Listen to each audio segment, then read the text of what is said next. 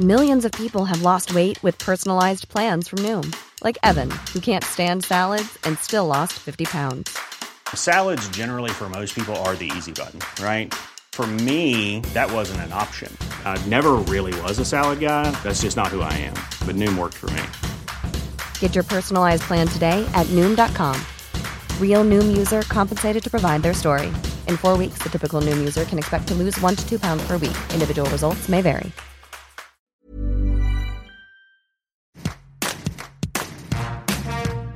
Les nudes, les photos de son corps dénudé envoyées en un clic à son à sa chérie, alors qu'on en voit de plus en plus jeunes ces clichés et qu'aucune image ne s'efface jamais sur Internet, attention à respecter quelques règles et usages.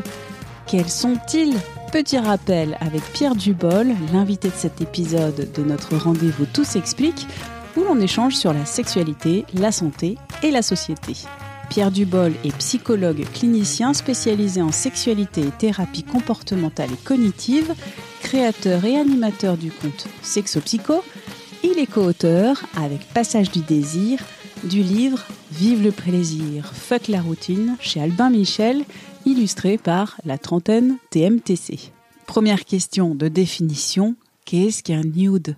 Un nude, ça peut euh, englober pas mal de, choses, mais euh, en tout cas aujourd'hui, dans le langage populaire en 2023, ça signifie faire une photo euh, érotique ou dénudée de soi que l'on envoie à son ou sa partenaire ou à une personne avec qui en tout cas on relationne. C'est une démarche, en tout cas dans le terme de départ, est une démarche personnelle du coup que l'on produit après dans le but de l'envoyer.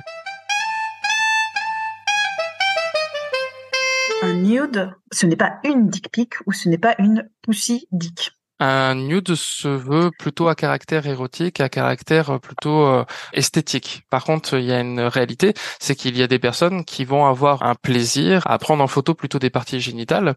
Euh, ça ne représente pas un problème en soi. La problématique, c'est que très souvent, bah, c'est apprécié par peu de personnes. Mais surtout, euh, la problématique qu'il va avoir derrière, c'est qu'il faut s'assurer à tout moment, même avec un nude classique, même avec une évocation érotique, que la personne est consentante en face. S'il n'y a pas de consentement, c'est une agression et, rappelons-le, une infraction passible d'une amende de 750 euros quand c'est fait par des mineurs, c'est différent que quand c'est fait par des majeurs. Tout à fait. Comme n'importe quoi lorsqu'il s'agit de sexualité et puis d'autres rapports euh, humains, dès l'instant où en fait on, on, est dans une situation où la personne peut avoir un ascendant, et là plutôt par euh, la prise de conscience, la gravité, les conséquences, c'est la personne majeure qui est responsable de tout ce qui se joue dans cette relation. Et donc forcément, on n'accepte pas, on ne valide pas le nude d'une personne euh, mineure, même si c'est fait volontairement on va passer maintenant au côté positif donc euh, de ces photos érotiques, de ces photos euh, de nu, de soi mmh qu'on envoie via euh, téléphone, réseaux sociaux à un ou une partenaire ou des partenaires, qui sait. En quoi ça peut être euh, beau ou satisfaisant d'envoyer un nude? Aujourd'hui, quand on regarde un petit peu les sondages, on peut percevoir que c'est une pratique qui reste encore euh, assez euh, centrée sur l'érotisation du corps féminin en général, et souvent à, destination d'un public plutôt masculin. La tendance est en train de s'équilibrer, c'est-à-dire qu'on est sur une tendance, mais elle est encore loin d'être d'être égale. L'objectif en général, c'est vraiment d'aller stimuler une personne avec une évocation.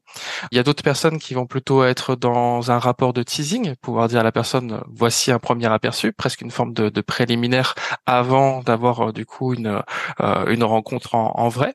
Il y a aussi une personne qui euh, font ça dans un but d'alimenter de l'érotisme même à distance. Du coup, je reviens un peu sur le caractère légal qui est important aussi sur ce point-là, c'est que même si la captation d'un contenu est volontaire, même s'il est envoyé de manière volontaire et consentie, par contre, le fait de partager sans consentement ce contenu avec d'autres personnes ou euh, sur des plateformes, ça par contre c'est deux ans de prison et 60 000 euros d'amende. Donc ça c'est important de se dire que la priorité c'est de se dire qu'il y a les coupables de ce genre de ce qu'on appelle revenge porn, vengeance pornographique. Donc ça peut être avec des vidéos ou avec des photos. Mais la réalité c'est que du coup la plupart du temps les personnes qui font ça c'est aussi une preuve de confiance. C'est aussi envoyer à une personne un bien que la personne va pouvoir posséder euh, qui est euh, très très intime une photo euh, de soi, une photo donc érotique où on montre son corps, vaut mieux être en mode avion. Oui, c'est vrai. encore une fois, c'est malheureux d'en arriver là. C'est-à-dire qu'on du coup, on va souvent donner plus de conseils aux possibles victimes que euh, du coup encore une fois rappeler à chaque fois euh, la, la, gravité de quelqu'un qui va se rendre coupable de ça. Les conseils qu'on donne, c'est absolument pas dans une notion de victim shaming, donc de, de, de se focaliser sur les possibles victimes. C'est vraiment dans l'idée d'essayer de se protéger au maximum et de le faire dans un état d'esprit qui reste du coup que de la sensualité et du plaisir et non pas de risque.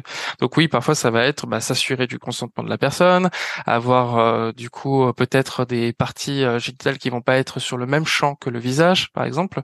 On propose aussi aux personnes de jouer avec les ombres, par exemple. Il y a des fois des personnes qui vont faire exprès de mettre une lampe et vont peut-être photographier leur ombre sur un mur, par exemple, donc une sorte d'ombre chinoise comme ça, des un peu de mystère, voilà. Donc en fait des choses qui servir à la fois l'imaginaire érotique et en même temps pouvoir mettre en sécurité la personne parce que euh, je le constate très souvent en cabinet, même lorsqu'on fait extrêmement confiance à une personne, le revenge porn, ce genre de choses arrive même dans les relations les plus euh, sérieuses qu'il peut avoir. À part euh, mettre des photos qui s'auto-détruisent au bout de 24 heures ou 48 heures, comment on, on peut être sûr qu'on va pas être victime d'un revenge porn par exemple? C'est pour ça qu'il y a de plus en plus d'applications qui proposent euh, cet effet éphémère de la photo. La seule moyen de se protéger, c'est d'avoir une communication sur le sujet, pouvoir euh, bien baliser la personne en termes de confiance, pouvoir rappeler à cette personne que si jamais il venait à avoir des conséquences, on fera des démarches euh, juridiques. Donc ça, ça peut aussi un peu calmer.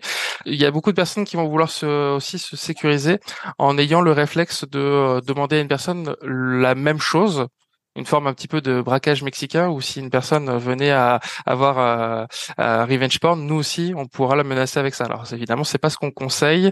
Euh, ce qu'on conseillera c'est évidemment d'être dans la communication, de bien connaître du coup la loi qui est de notre côté dans ces moments-là, euh, et après effectivement favoriser peut-être des, des, des contenus qui nous conviennent, qui euh, nous font plaisir, et aussi se dire que si jamais on s'est retrouvé à faire un contenu euh, qui n'est pas dans le sens de nos valeurs, qui n'est pas dans le sens de nos inquiétudes et qui nous fait plus stresser que finalement donner du plaisir, on est peut-être plus sur le coup de l'érotisme, on est sur le coup de l'incitation et donc du coup du non-consentement on est consentant parce qu'on l'envoie, mais en fait c'était fait sous, pression parce que euh, le ou la partenaire disait euh, bah, envoie-moi une photo, euh, une photo sexy. Ça c'est pas, c'est pas très simple. Comme, comme en sexualité dans tous les domaines, le consentement, on parle de consentement quand il n'y a pas effet de surprise, il n'y a pas effet de pression et qu'il y a bien une validation, un oui franc et enthousiaste. Dans cet élément-là, effectivement, il y a des personnes qui vont peut-être envoyer des nudes juste parce qu'ils ont des craintes, ils ont des peurs par rapport au couple, par rapport à, à l'érotisme dans, dans, dans, le couple.